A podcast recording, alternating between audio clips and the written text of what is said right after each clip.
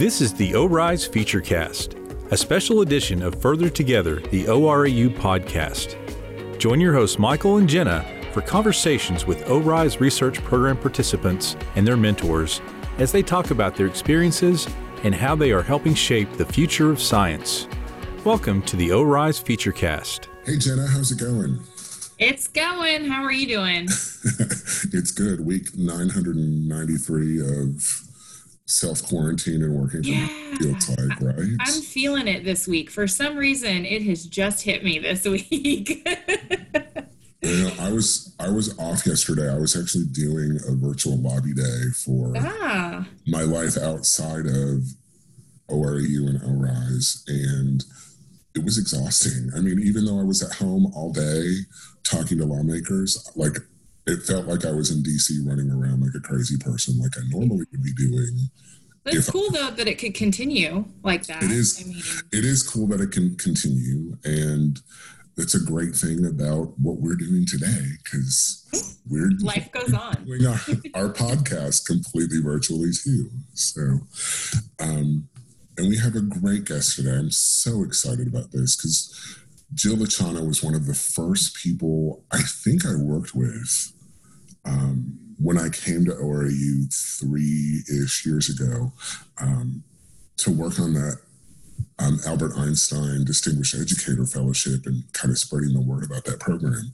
And so I'm really happy to have her here to talk about the Einstein Fellowship Program and the other very interesting things that she has going on in her life. So, Jill, welcome to the ORISE Featurecast. Thank you so much, Michael and Jenna. It's um, I didn't realize that I was one of the first people you worked with. I, I wow, that that's impressive. I'm excited about that. And yes, 999,000 days of sequestration is happening here in the DC metro area as well.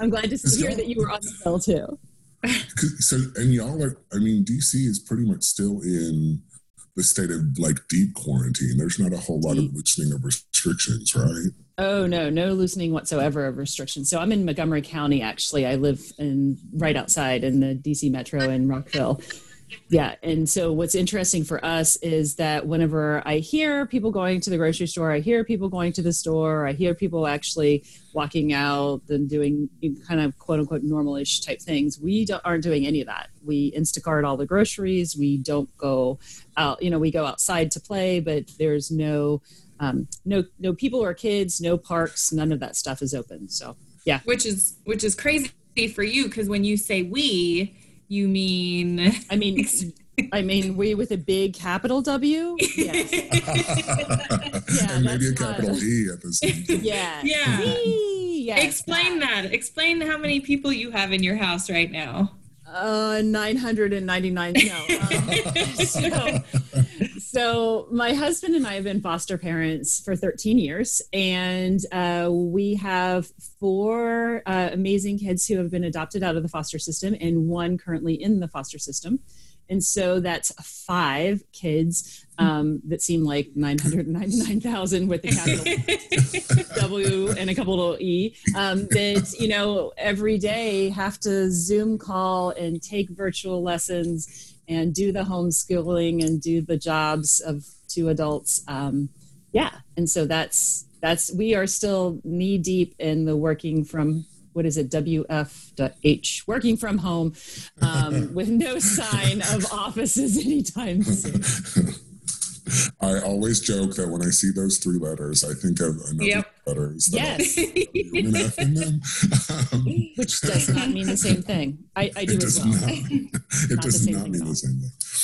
Um, so, Jill, and so all of this started with quarantine madness in March, which for you is like the busiest time of your year because you manage the Albert Einstein Fellowship Program for the Department of Energy. And tell us a little bit about what that program is and why, like, March Madness is for real. I love that you. Yeah, I love that you called it March Madness. So typically, um, my everyday like career life is I'm a project manager for the Albert Einstein Distinguished Educator Fellowship Program, which brings teachers, STEM teachers, to the DC area for 11 months. And what we do during that time is they work in a federal office and we support them on, on the project team in making sure they have professional development that really enriches their specific plan. So, whatever plan they come with and what they'd like to really um, expand upon in their STEM career. Maybe it's policy. Maybe they want to learn a specific skill. Maybe they want to expand. I have one teacher I just talked to who's working on his physics program and really revamping the way physics is taught throughout the country, um, which, amen, brother, for that. Um, yeah. And so I think that you know, normally right now it's very, very busy, anyways. And March is a time in which the fellows are heavily um, into conference season. And so when the governor, when Governor Hogan shut down Maryland, we were actually all at a conference. We had just finished a panel in which we probably had I don't know, 70 or so people that the fellows had spoken about their experiences. You know, I always have fellows and alumni talking, so there were a bunch of alumni there as well. Um, and then we went back to the booth and we were talking to people who were continuing to be interested in, in doing that kind of booth babe moment where you're handing out information and sharing about your program when the person got on the loudspeaker and just said, uh, the governor has just shut down Maryland in a state of emergency. Um, so we'll need you all to pack up. and, and what, yeah, you know, but I'll tell you, this just speaks to teachers because as a former DC public school teacher, I can tell you, you always have a plan B. And these teachers were fabulous. That booth was packed up in like 2.2 seconds. And they're all like, okay, so what can we do next? Like, okay, we're ready to go. I mean, no lie. Pivot is like middle name of every teacher. And these teachers, like, really genuinely, we got everything packed up to be shipped back to um, Oak Ridge. And then what we were supposed to do is go to sh- Chicago next. We actually were supposed to pack everything up and send it to Chicago conference next. And I said, you know what? I have this feeling we probably should just ship it back to Oak Ridge and just put that on pause. Um, and that's what we did, thankfully, because if not, it would have been in Chicago for the next couple months. Um, right. Because what we ended up doing is all of us after that conference became part of this pandemic. And so all of the fellows who were in DC for the, you know, until July went back to their homes um, and continue to do their jobs from their homes. So Capitol Hill fellows continue to work with constituents every day. Um, fellows at NASA are writing those NASA, the fabulous NASA at home lessons. Um, fellow at Library of Congress is having virtual Library of Congress hours, so you can tour the Library of Congress. Um, and then our fellow at Carderock is doing something that's called Wavelets, which are all um, activities that parents and kids and teachers and any STEM professional or any non-STEM professional can do with with students. And so they continue to do their work, and I continue to do mine. We just have to think out of the box in the way we give the professional development. So I just did a really fun activity, um, full day PD with. Uh, the National African American History Museum um, downtown. And though it would have been fabulous to be downtown in that museum, we did a really great PD and it worked out well. And the fellows were into it and um, the presenters were into it. So it was great. So we just had to pivot. But I think that nobody pivots better than teachers. They just, you know, they always have a plan B and something in their pocket. And so that's, we continue on. and so they're still doing their thing and you're still doing your thing and um, it just happens that you do zoom meetings and zoom calls and you might have a bunch of kids rolling around your desk and in the background. Yeah, and it's too bad you can't see this, but um, I, when you said that, I actually looked to see what was under there. So currently, there is a box of Legos a lunchbox, and a Groot, a singing, dancing Groot. No lie. Um, and that's what's under there now. But, you know, at any given day, there could be a costume, there could be some Barbies. It just depends on what, you know, who wanders in and what they're playing with at the time ends up underneath my desk. So yeah, the kids, the kids will sit through the lessons and, you know, sometimes in a meeting or someone will hand me some, a computer to fix or print off something or have a question and they you know they've been really the older my oldest is 14 and she's our kind of like woman on the stage slightly I, I say that i don't know how we're going to do it without her these days because if my husband and I are both in meetings, you know, that 16 month old can get loose from one of us. And so that 14 year old's pretty quick. She chases her down and makes sure she doesn't pop her head in and then won't leave for the meetings. But, you know, sometimes it's just, especially the five year old, uh, she likes to come in and just sit under the desk and play something. So if she's going to be quiet, fine. I don't, yeah. She, she can, as long as she doesn't interrupt too much or ask too many questions, I can normally handle that. So she just plays under the desk and keeps it keeps it rolling. That's fantastic. So speaking of pivoting, you've had to pivot your way of normal life and work life there at home. And so how do you handle I mean, you know, helping your children like you said, five kids with schoolwork, they're to they have to continue with their schoolwork and with meetings. Has your manager been really understanding? I mean, how how do you balance all of that? Uh, it depends on the day. So, uh, you know, the article that came out that makes it sound like there's some sort of superhero cape is not true. That is not. it just, you know, like it just depends on the day. And we, I have a fantastic manager. Um, Gregory has been by far. She she knew, you know, in the beginning we did not have five kids. We had three five years ago.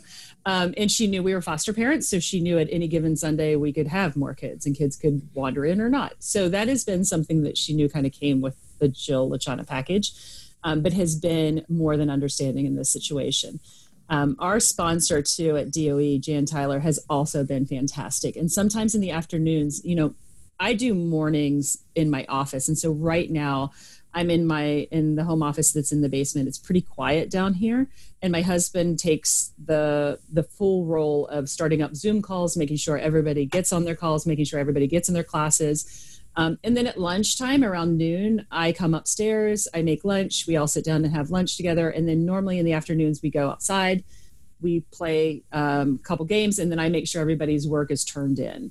And so, like, we've kind of balanced that. My husband then does afternoons down in the downstairs office. And, and we've been doing this now for two months. It, it seems to work pretty well for us. Like I said, it's no perfect system whatsoever because there's always some sort of glitch, or I have an afternoon meeting, or in his case, sometimes he has a morning meeting. So that's when we have wanderers or kids who will come in and sit under the desk or you know um, in some cases somebody has to take a zoom call and they're behind me in my team meetings but my team is fantastic too. You know the sod team they they know that like i have five kids. So they will sometimes see the kids in the background and, and it comes it's funny because they'll they'll wave at the kids and the kids will wave at them and then it just okay then you know we kind of just move on. So there'll be sometimes a kid that'll be behind me or they'll know there's a kid underneath the desk especially if it's the afternoon. If it's the morning my husband is completely handling it for the most part. But you know there are little feet that are patting as i said little feet that are going i can hear them upstairs. I'm probably the only one that can but um, I can hear them running around upstairs still. it's that mom sense, right? oh yeah, like that has you know, as a former teacher, like it's always been pretty on point. That you know, I was a middle school teacher, so like I honed that to a superhero skill. That knowing when there's some shenanigans happening is something that yeah, so I can I can I can give the look without any words, and I'll do that occasionally. There's a point and a stare that says you, you like you are mine. Knock off the shenanigans, and I, I, you know the look. You know the look. Mama, mamas mamas get it, and then you yeah. like like by this many kids, I, it is lazy. It is lazy. It is. It gives me that look at work all the time. So. All right. Yeah. So then you know. it means so you better you better come correct is what that look looks like. like That's better, right. like I am not playing with you. I own your next meal. You best come correct.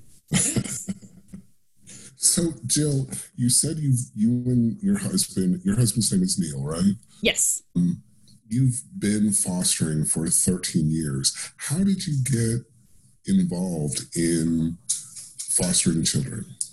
So um I taught if it's not too personal. So. Not at all. No, and and I want to like give full um, amazing credit to my husband because I'm not a single parent at all. I don't know how people do foster as single parents all the time around the county, but I was a foster parent before I met my husband.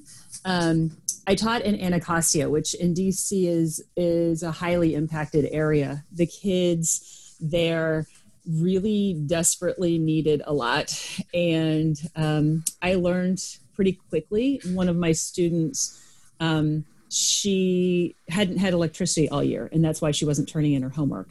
Um, and so she was the reason I became a foster parent because I couldn't bring her home safely and legally without becoming a foster parent. So I became a foster parent in DC. And then when I met my husband in Borders Bookstore, um, I was doing some research for a curriculum and he came up with the very heavy line of, Hey, what are you reading? Seems interesting.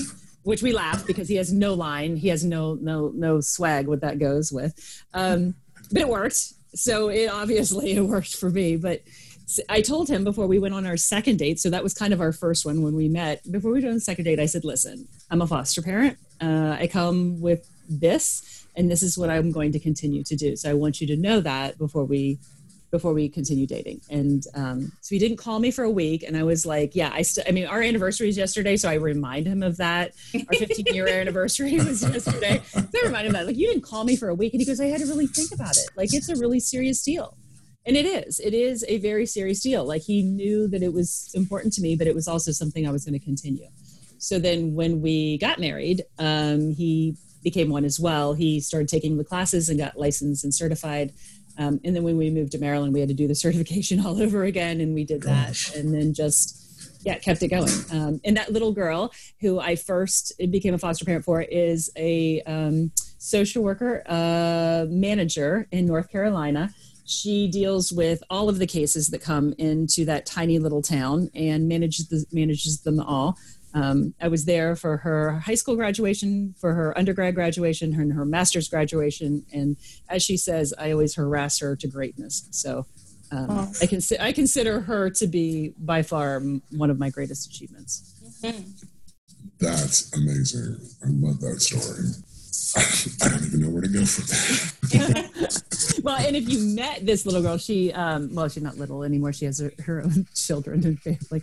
Um, but if you met her, her story is just continues to amaze me. And yeah, I will harass her to greatness. I told her I will harass her to the grave. She will never be rid of me. But yeah, she is. She is what my kids call aunt. You know, they call her auntie. So um, she's always been a member of their family. Yeah, yeah. That's wonderful. Um, so now you have a house full. yeah.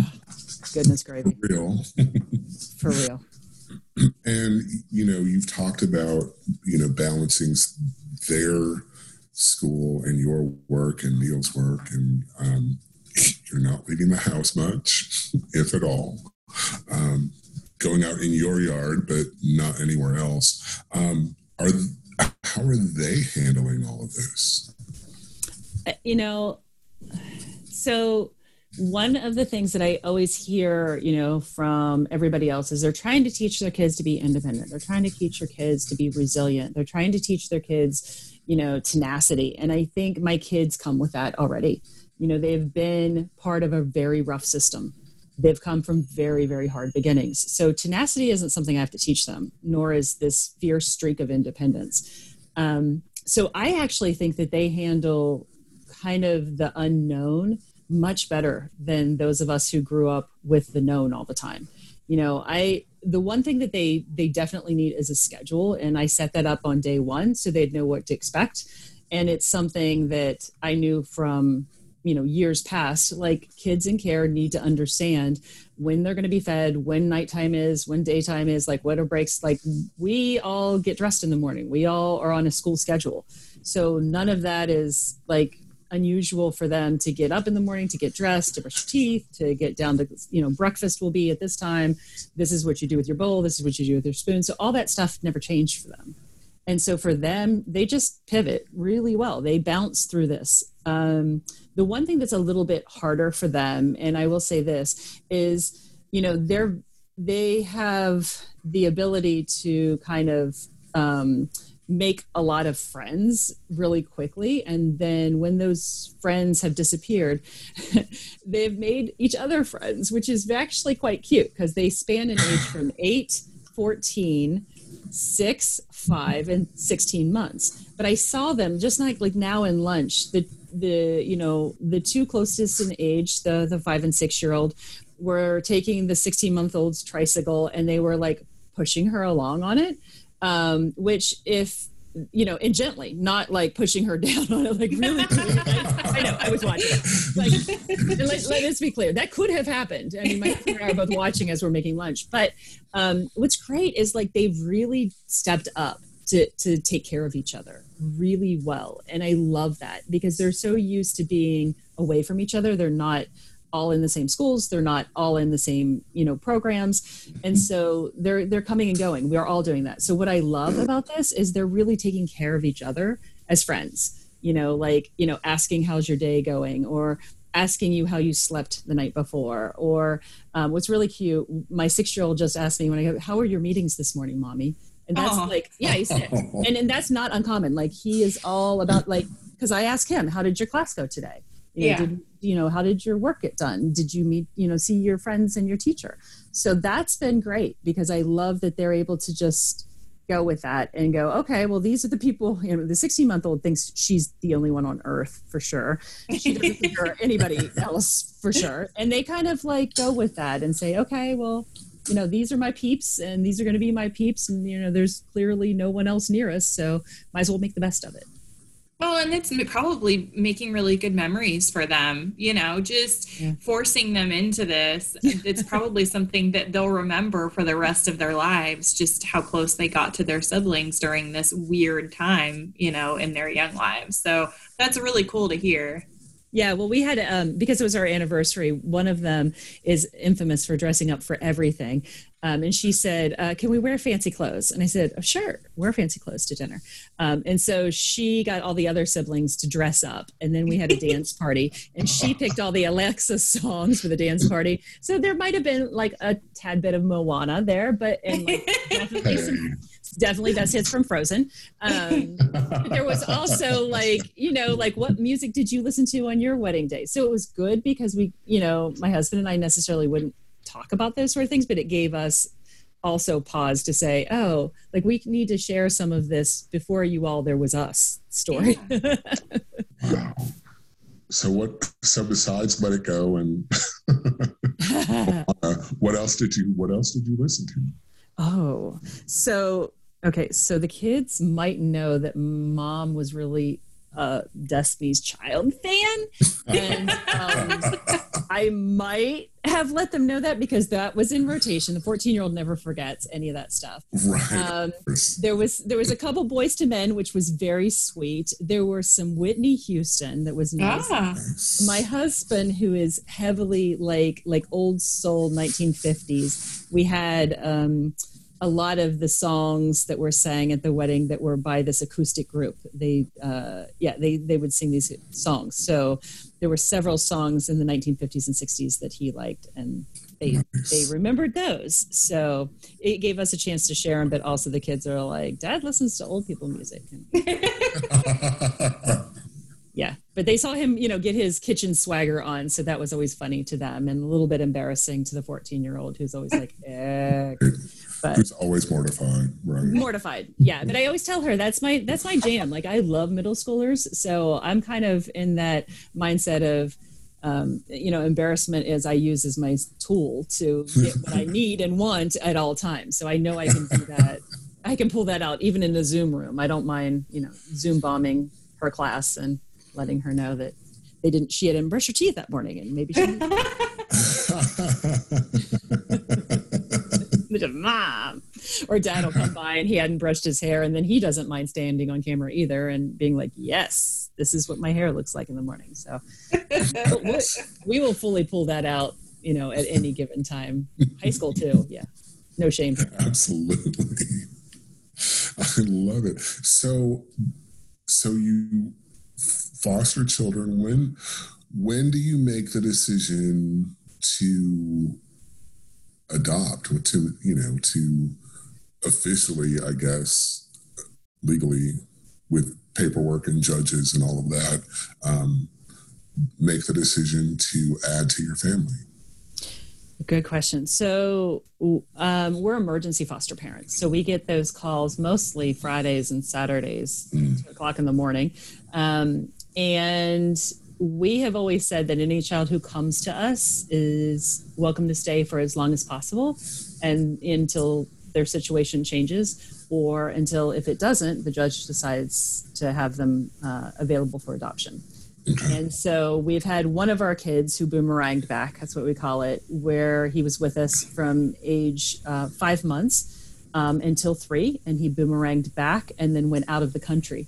Um, and we always told his mom, we always kept in contact with her uh, through, throughout that year and told her, you know, if anything ever happens, anything ever changes, if anything ever gets rough, you know that we love and adore him, we love and adore you, and we'll always be here for him. So she called us in that year, and she was out of the country and said, can you come get him? And um, my husband and I were both on the phone at the time. He was in South Africa, and we're like, "You're gonna have to give us a minute to figure that one out." But yeah, we'll wow. And so we did. Yep, we did. Um, and so he, you know, he was our first boomeranger, and he's our six-year-old um, now today. That you know, we still t- stay in contact. We use WhatsApp to talk to his bio mom. Um, he calls her mom. He calls me mom. So in in some cases, it's not like that. It's not like that in all our kids' cases. But for any of our children, um, we try to really develop a relationship with some bio family member. So they, you know, with our one child who's in care, she's been with us since she was three months old. She's 16 months old now. Her mother is very, very young. Um, and so it's, you know, I'm not the most spring chicken. I might be a little older, let's just call it that. So the idea that I would have a 16 month old and still be carrying a diaper bag at my season age is a little bit odd. Um, but I, I, consider now to be a time and a season in my life in which I can pour into both of them. You know, she's a teenager. Her her bio mom's a teenager, and um, so for me, part of this whole being a foster parent is pouring into her. And for you know, for all of my kids who are adopted, Neil's the only father they've ever had. There's never any men in their lives, which just is heartbreaking. Um, so they know no other father. So in our um, six-year-old's case, whenever his bio mom called us, you know, she knew that he had a very strong relationship with my husband and knew him as his only father. So um, some of what we do is really pour into the whole family, and it's not just the child that you have in your care. You have to realize if you're talking to a 15 year old mother, you know she's she's a little girl too and she needs a mom too and there's a reason you know that she's also in the system probably too so in some cases we're pouring into both as much as possible but as far as adoption goes totally decided by the court um, but any kid who comes to us is always welcome to stay and we would love to have them for as long as possible now I say that, you know, we've fostered 18 kids. So I'm just saying that now and push pause. I don't want more. I don't want more in this pandemic. There are too many. Right, right. There are too many. Ah. Yeah, I say that and then I knock wood heavily at the thought of all of them coming and staying forever. But um, we, you know, that's what we've always said and, and we mean it that, you know, if you come here, you always have a home here. You always have a soft place to fall. We'll always be here for you no matter what happens next. So, and I know out you're you're a huge advocate for other people becoming fosters. I mean, obviously, you've seen the need. You your heart has been moved, yours and Neil's both, to foster children and adopt children who need them and pour your lives into theirs and their families. Um, if people are considering becoming foster parents, um, what advice do you give? What what do people need to know about taking the steps that you all have taken? So, you know, given this pandemic that there are no uh, teachers' eyes on kids, 80% of the children who come into care come into care because somebody saw them in a school setting. Mm-hmm. And if there is no one with eyes on them in a school setting, you know there's going to be a huge flood of children who come into the foster care system all around the country. So, if you think about it, an already overburdened system with already too many children in it, you know, 468,000 children in the United States are in foster care. So, if there's already an overburdened system, you know there's a desperate need for foster parents once this pandemic lifts. And so before you, you always had to take the classes, these, you know, these home study classes, and you had to take the classes and the classes were only done in person, which is so inconvenient for those of us who work full time. And now they're being done online, which is such a great leap forward into the 21st century. Welcome, uh, foster care. but I think what's great is all these classes are online. So you actually can take all of the meat of the classes, which normally take anywhere from three to six months, take them all online now you know, like if you're feeling lonely, and there are people out there, and I see there's this huge surge of people adopting pets, and and I, I don't think that that's a bad idea. I actually think it's a great idea. But if you're feeling that urge, or if you thought you were on the edge, or you're interested, contact your local Department of Social Services. Every city and county has one, and ask them, "I'm interested in foster parenting. What do I, where do I go next?" They always have these informational meetings. They're probably having them now by Zoom. Um, but they're they have these informational meetings. They'll get you started. They'll tell you the classes that you need. Take those classes online while instead of watching like netflix forever. You know really think about the classes that you're that you're going to take because they prepare you for the next steps which is the home study and then they'll certify you. Um, we're probably the only people that have a landline because it's required for our state and we have a fire evacuation plan and strange things like that. But i can tell you those small things to think about like when you get that call at two o'clock in the morning and there's a child that was in the middle of the street in the middle of a highway on the beltway you know on 495 there are children right now that you know somebody's going to see them because it's going to get warmer outside and the windows are going to mm-hmm. open into these people's neighborhood in which you have no clue what's going on behind your own neighbor's back door. Something could be happening to those children but this the weather will change. It will get warmer the windows will open and then suddenly you're like oh this is why she was talking about the children flooding the system. You know mm-hmm. they're they're being neglected right now. They're being abused and kids are in desperate need of homes. And so all of those fallacies that you believe about foster care what it is is the reason kids come into foster care is of no fault of their own. It is some adult that is doing something. It's not the children it's the adult. And so revamp your mind and rethink about that whenever you talk about you know possibility of becoming a foster parent and then take a chance um, everybody deserves a safe and loving home. Everyone deserves that opportunity to lay their head down at night and know that they're going to be safe and cared for and that they know where their next meal is coming from. And so, if you've thought about it, take the classes. Call your DSS and take the classes now and get certified. Wow. Well, Thank you for the. Yeah, I don't know how better to end that. I mean, that's it. That's a message. Absolutely. Um, Jill, is there anything we haven't touched on that you want to make sure that you say about your beautiful children, your beautiful family, um, the the system, um, anything that we haven't covered? Um, I will say this. Uh, my husband and I are not saints. There is no cape and like superhero kind of thing. There are really hard days.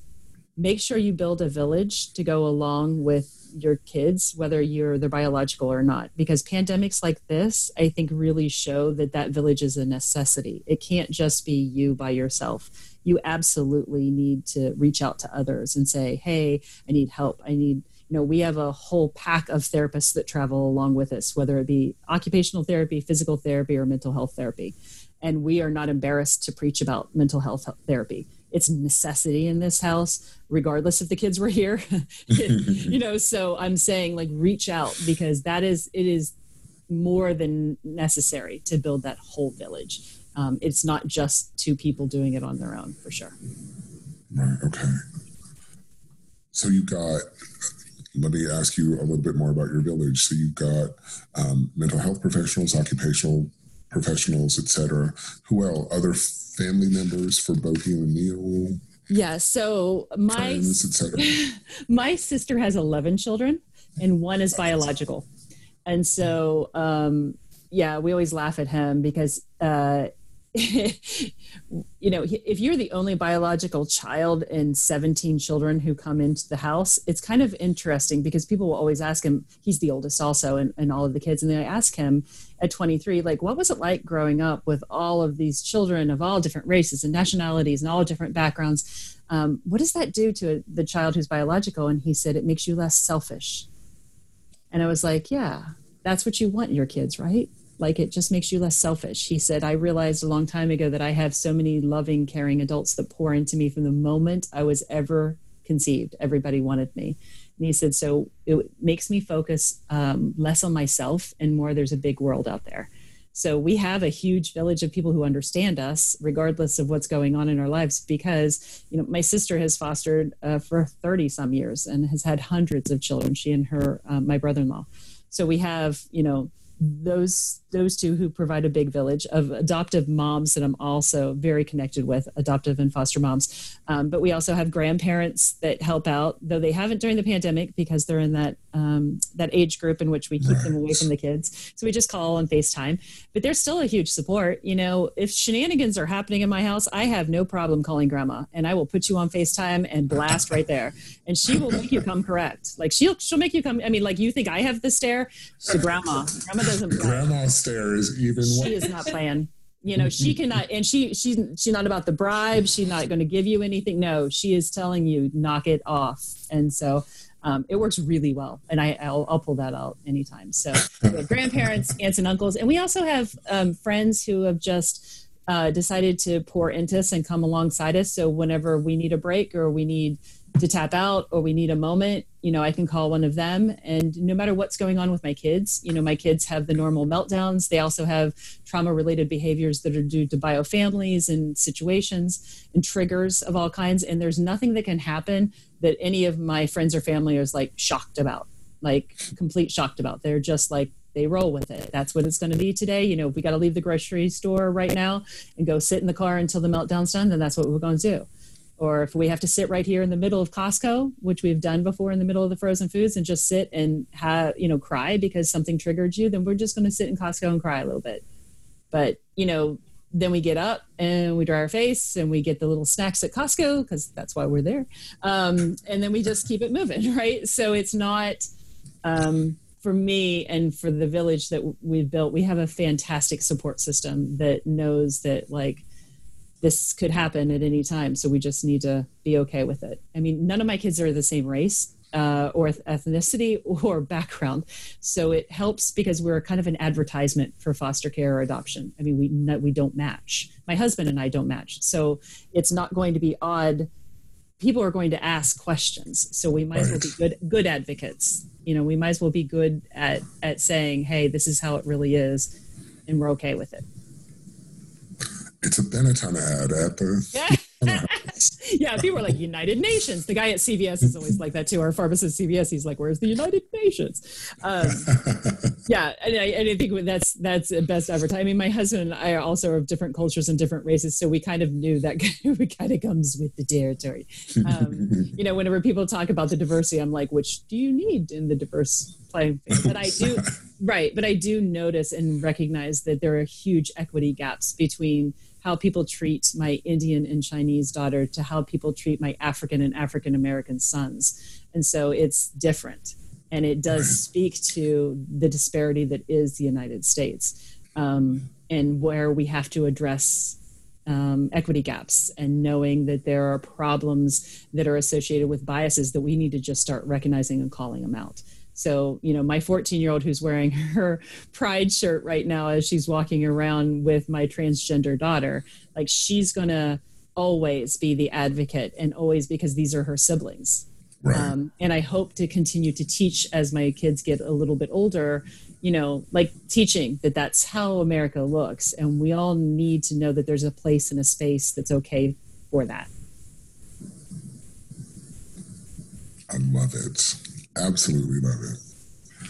Jill, one more question for you. What brings you joy? Besides the very silent quiet when everybody's in bed, because that is like, I'm just going to admit, like like at eight o'clock mom is done. I quit. I'm done. And they always laugh at me because they're like but we're still awake. No no you're not. You're not here anymore. You're in your rooms. Um, that does bring me joy double stuff Oreos. Not gonna lie, that and skim milk brings me a lot of joy lately. um, but the other thing is, I think those those little like the the dance party we had yesterday was awesome, and knowing that like you can pull out a song that makes you know cracks you up a little early Michael Jackson if my husband's there, or a little Beyonce if he's not. Um, and and knowing that like it's it's okay. Like we could have had a really hard hard day um, on a big a day like your anniversary. It could have been a hard, hard day, but you put on a little song, you dance a little in the kitchen. It's going to be okay.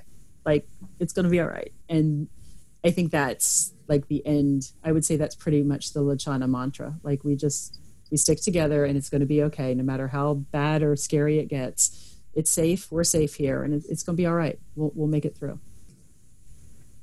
I love it. Jill Latchana, thank you so much for spending some time with us today. Thank you for asking me. I would, I, you know, with that DJ voice, I'd spend a lot of time just talking. We can just talk. You can just say, you know, speak whatever, Michael. But um, thank you to you both, uh, Jenna, as well. I really, I've enjoyed it. It's nice. It's nice to be able to talk to all the ORAU family. Thank you for listening to the ORISE Featurecast. To learn more about the Oak Ridge Institute for Science and Education, visit orise.orau.gov or find us on Facebook, Twitter, and Instagram at ORISE Connect. If you like Further Together, the ORAU podcast, we would appreciate you giving us a review on your favorite podcast platform. Your reviews will help more people find the podcast.